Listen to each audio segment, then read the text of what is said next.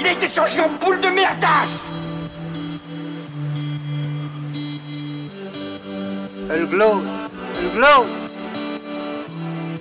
Il faut qu'on pète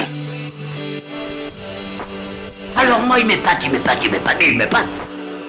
Et on lui pèlera le son comme au bailli du Limousin. On a pendu un beau matin.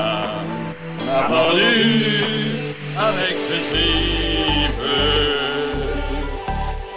Flattez-moi.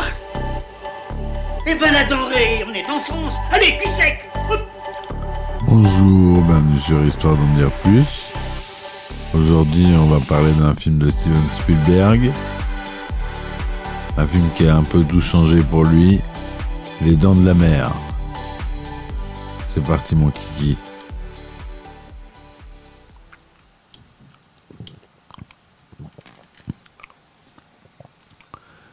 Les Dents de la Mer ou Jaws, les mâchoires en VO. C'est un film américain réalisé par Steven Spielberg qui est sorti en 1975. C'est adapté du roman à succès de Peter Benchley, publié en 1974. Ça raconte l'histoire d'un grand requin blanc mangeur d'hommes qui attaque les baigneurs dans une station balnéaire de la côte est des États-Unis. Ça contraint le chef de la police locale, Roy Scheider, à le chasser à l'aide d'un biologiste marin, Richard Dreyfus, et d'un chasseur de requins, Robert Shaw. Le scénario du film est principalement attribué à Benchley, qui a écrit les premiers jets d'après son propre livre, ainsi qu'à Carl Gottlieb, qui l'a retravaillé pendant le tournage. Principalement tourné à Martha Vineyard, dans le Massachusetts, Les Dents de la Mer a été le premier grand film américain à être filmé sur l'océan, et a eu une production difficile, où le calendrier et le budget initial de 4 millions de dollars ont terminé à 9 millions. Comme les requins mécaniques conçus par le département artistique fonctionnaient mal, Spielberg alors a décidé de recourir principalement au suspense en suggérant la présence du requin avec un thème musical inquiétant et minimaliste composé par John Williams pour indiquer ses apparitions imminentes. L'Universal Pu- Pictures a donné au film une sortie exceptionnellement large en été en le diffusant simultanément dans 409 salles partout aux États-Unis dès son premier jeu d'exploitation le 20 juin 1975. Alors qu'avant les, les sorties étaient limitées aux grandes villes avant une diffusion plus large. De plus, le studio a fait le choix d'accompagner la sortie du film d'une vaste campagne publicitaire faisant des Dents de la Mer la première superproduction contemporaine de l'histoire du cinéma américain. Le film reçoit des critiques généralement positives et ont été un succès commercial. Il rapporte 260 millions de dollars aux États-Unis et 210 millions de dollars dans le reste du monde, soit un total de 470 millions de dollars, faisant de lui le plus grand succès cinématographique de tous les temps, sans te- tenir compte de la façon. Pendant deux ans, avant d'être détrôné par Star Wars en 77. Il a lancé le modèle des films d'action à gros budget que les studios hollywoodiens sortent durant la période estivale dans des milliers de cinémas avec une importante promotion dans le but d'attirer l'attention du public et de rencontrer un succès populaire. Il a par ailleurs remporté trois Oscars et a lancé définitivement la carrière de Spielberg. Il donne naissance à une saga cinématographique de quatre films où les trois suites, sans l'implication de Spielberg et Benchley, ont connu un succès critique et commercial décroissant. En 2001, il est sélectionné pour le National Film Registry de la Bibliothèque du Congrès des États-Unis pour y être conservé en, raison de son importance culturelle, historique ou esthétique. Le synopsis. Pendant l'été du 1er juillet 1974, sur l'île d'Amity, un petit groupe d'étudiants fait la fête sur la plage. Une jeune femme s'éloigne du groupe pour un bain de minuit, alors que son flirt s'endort sur la plage, ivre. Après quelques brasses, la femme est attaquée par une force mystérieuse. Elle tente de résister, mais elle est happée et disparaît dans l'eau en poussant des cris de terreur. Quelques secondes après, la mer retrouve son calme nocturne. Personne ne sait ce qui vient de se dérouler. Le lendemain, à la suite de la déclaration de la disparition de la jeune femme, Martin Brody, nouveau chef de la police locale originaire de New York, découvre les restes de la victime. Il attribue aussitôt cette mort à une attaque de requin. Mais sous la pression du conseil municipal, et aussi en raison de son expérience sur cette île, il suit les recommandations du médecin légiste de l'île et conclut à une mort accidentelle, noyade et choc avec un bateau. Quelques jours après, un enfant est tapé à son tour par le requin et cette fois des témoins sont nombreux à assister à la scène. Le doute n'est plus permis, un requin rôde le long des plages d'Amity. Le conseil municipal est confronté à un choix douloureux. Il peut adopter des mesures de protection le temps de se débarrasser du requin, c'est-à-dire interdire la baignade, mais ceci mettrait en péril l'activité touristique de l'île à quelques jours du 4 juillet, la fête nationale américaine. De plus, la mère de l'enfant a passé une annonce dans les journaux locaux et promet 3000 dollars à qui tuera le requin. Le conseil s'inquiète de la publicité négative sur la ville et également à l'arrivée en masse de pêcheurs plus ou moins qualifiés pour obtenir la récompense. Parallèlement, Quint, un pêcheur local, propose ses services au conseil municipal pour quelques requins, mais il exige 10 000 dollars. Le chef Brody essaie de son côté d'en savoir plus sur les requins et fait appel à l'Institut océanographique pour aller avoir les conseils d'un expert. Matt l'expert, arrive sur l'île le 2 juillet. Dès son arrivée, il demande à examiner le corps de la première victime et démontre de manière irréfutable qu'il s'agit d'une attaque de requin. Peu après le même jour, des tueurs, des pêcheurs tuent un requin-tigre. Le maire exulte, mais Brody sur les conseils de Hooper et met des doutes sur la responsabilité de ce requin dans les attaques. La mâchoire qui a attaqué la première victime serait beaucoup plus grosse que celle du requin pêché. Le maire refuse de suivre les recommandations du chef de la police et pense avant tout à l'afflux de touristes pour le 4 juillet. Les plages, les plages seront surveillées mais interdiction de les fermer même après qu'une autopsie du requin prouve qu'il avait le ventre vide. Le 4 juillet, alors que la police et les gardes-côtes suivaient la mer, le requin parvient à déjouer la surveillance et attaque à nouveau. Le maire n'a plus le choix, il accepte la proposition de Brody et engage Quint pour tuer le requin. Bien qu'il est aquaphobe, Brody est de la partie. Hooper se joint également à la chasse pour apporter son expertise sur les requins. Quint et Hooper ne s'apprécient guère pour commencer, mais brisent la glace avec une beuverie en mer. La campagne tourne au désastre lorsque le requin se révèle suffisamment gros pour attaquer et endommager le bateau. Mais Quint détruit la radio de bord pour empêcher les autres d'appeler au secours et lui fait perdre la récompense. Hooper descend dans l'océan, protégé par une cage afin d'attaquer la... Pardon.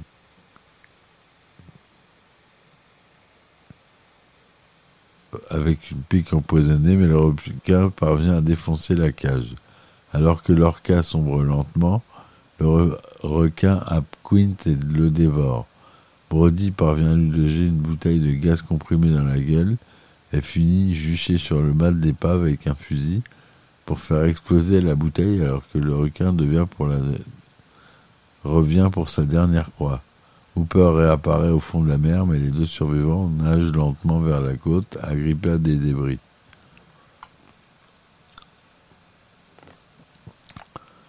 Non, c'est un film euh, qui a été tourné, donc on a dit, avec un budget de 9 millions de dollars, qui en a rapporté 412, donc euh, la culbute a été bonne.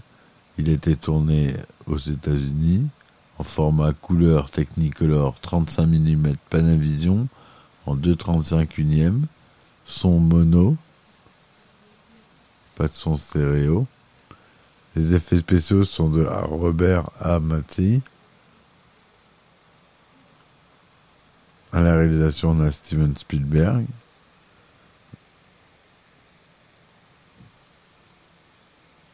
La différence entre le roman et le film. Dans le roman, Brody mesure 1m90 et commence à avoir de l'embonpoint. Dans le, dans le film, il mesure à peine 1m75 et est très mince. Dans le roman, Larry Vaughan est un normal, un promoteur immobilier ayant des liens avec la mafia. Dans le film, ce détail n'est pas précisé. Dans le roman, Quint est un homme maigre et chauve, il est cruel et tyrannique. Dans le film, Quint est plutôt mince, a une moustache et les cheveux légèrement frisés. Il a beaucoup d'amour, d'humour et est un peu trop optimiste, ce qui lui coûtera la vie. Il peut avoir aussi des crises de démence si on blesse son ego et son orgueil.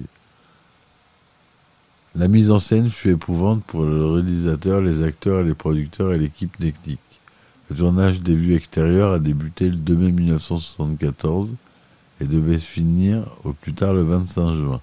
Or, il n'en fut rien. Elle se prolongea jusqu'au 15 septembre 1974 et dans le même temps, le budget qui était initialement fixé à 2,5 millions de dollars explosa à 12 millions de dollars.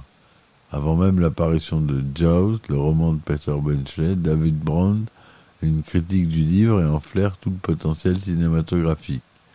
Avec son associé Richard D. Zanuck, il achète les droits d'adaptation du roman et demande à son auteur d'en tirer un scénario pour l'écran.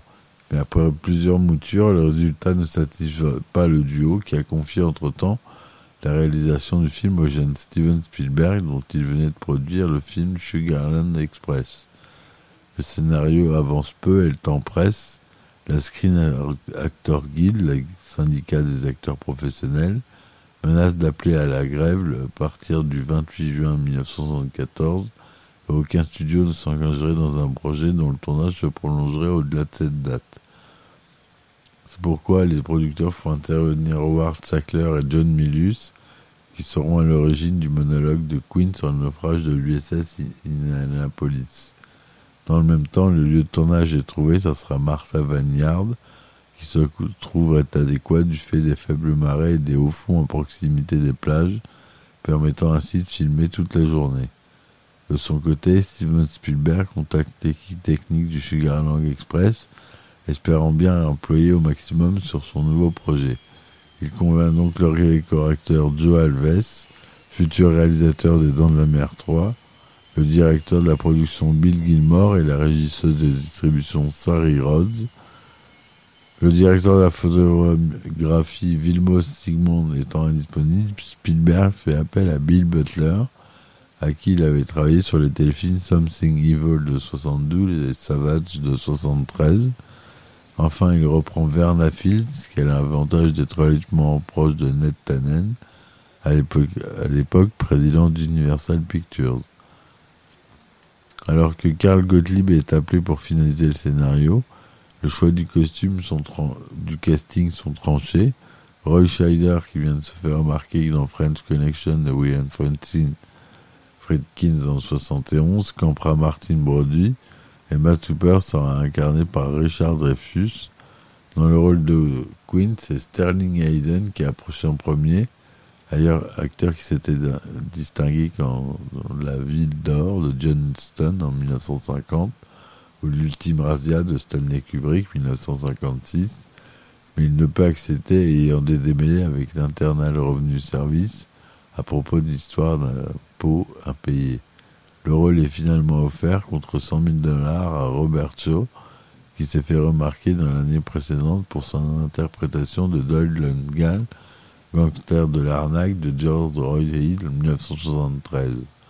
Enfin, comme il est coutume de laisser choisir les producteurs pour les seconds rôles, Richard Desanuc propose aussi pour le rôle d'Hélène Brody, celle qui fut sa femme de 69 à 78, l'actrice Linda Harrison, la planète des singes, mais Spielberg avait déjà choisi Lorraine Gary, la femme de Sidney Sheinberg, président directeur général de Music Corporation of America, qui possédait à l'époque Universal Pictures.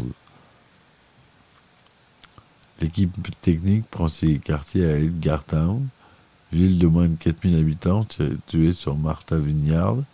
Une fois sur place, le scénario subit des retouches finales et les dialogues sont revus jusqu'au dernier moment. Le premier problème vient du coût de production qui ne cesse de grimper. D'abord du fait des syndicats, car la section syndicale de Boston et New York de l'IATCSE, International Alliance of Technical Stadium Employees, essayer de maintenir des équipes trop nombreuses. Au moins 100 personnes présentes simultanément sur le plateau quand la moitié aurait suffi. Elle licencie des techniciens non syndiqués pour les remplacer par du personnel syndiqué. Le syndicat des camionneurs s'en mêle aussi, menaçant de faire arrêter la production si les employés ne prennent pas tous le bus pour se rendre sur le lieu de tournage. À cela, en s'ajoutent des coûts induits par la pellicule développée en Californie, le prix des chambres d'hôtel de l'île, qui grimpe de 14 à 45 dollars la nuit, les combinaisons de plongée qui reviennent à 60 dollars de plus que si elles venaient de Los Angeles, une caution de 100 000 dollars exigée par les autorités de Martin Vineyard pour la préservation du site. Mais la deuxième problème est pire encore. Les trois faux requins animatroniques en polyuréthane conçus par Robert Amate sont fragiles et fonctionnent mal. Les journalistes informés viennent espionner le tournage et ébruitent les difficultés rencontrées par la production. Fin juillet 1974, Sidney Sheinberg, alors président directeur général de Music Corporation of America, qui possédait à l'époque Universal Pictures, convoque Spielberg, le réalisateur, ainsi que Zanuck et Brown, les producteurs, afin d'avoir une explication sur le retard pris sur le tournage et les dépassements de budget. Il menace de mettre fin au projet si les problèmes ne sont pas réglés au plus vite. Heureusement, la grève annoncée par la Screen Actors Guild est annulée. Le tournage en extérieur s'achève définitivement le 15 décembre 1974, après 155 jours de prise de vue. Le budget initial a été largement dépassé, mais sans dommage que l'on sait quand on sait l'extraordinaire parcours au box-office qu'aura le film. À l'origine, le requin devait être omniprésent à chacune des attaques, mais en, raison des divers dysfonctionnements des faux squales, les plans étaient ratés. De ce fait, Vernafil a proposé à Steven Spielberg de tous les retirer et ne suggérer que la menace, jugeant que cela rend les séquences plus effrayantes. La mort de l'homme à la barque était à l'origine plus longue. Le requin fait chavirer le canot, faisant ainsi tomber l'homme dans l'eau. Ce dernier remonte, tente de regagner sa barque lorsque le squale arrive vers lui et lui attrape la jambe. L'homme tente désespérément d'échapper à l'animal qui finit par lui croquer la jambe. Par la suite, le, requin emmène sa victime dans sa course en emportant Mike au passage pour finalement s'enfoncer dans l'estuaire. Jugé raté, Spielberg décide donc de raccourcir la séquence et de l'arrêter au moment où la jambe de l'homme tombe au fond de l'eau. Lors de la post-synchronisation de scène, Suzanne McLeany s'est installée sur un tabouret et a reproduit ses hurlements, tandis que Spielberg s'amusait à le noyer avec un verre d'eau pour qu'elle se gargarise. Deux plans du film avec le requin attaque l'embarcation sont traversés par une étoile filante, tandis que Spielberg et la production du film affirment que de véritables étoiles filantes ont été immortalisées par la caméra par une coïncidence heureuse. De nombreux soupçons ont été formulés. Plusieurs éléments indiquent un trucage.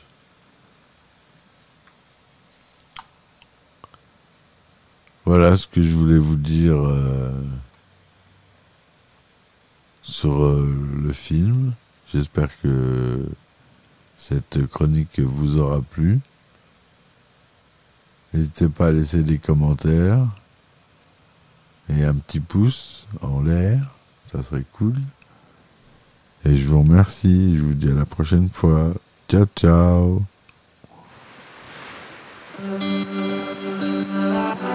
Il a été changé en boule de merdasse C'est ok. Elle glow. Elle glow. Il faut qu'on pète. Alors moi il m'épate, il m'épate, il m'épate, il m'épate Et on lui pèlera le son comme au bailli du Limousin. On a pendu un beau matin, on a pendu avec ce tripe. Flattez-moi. Eh ben la denrée, on est en France. Allez, cul sec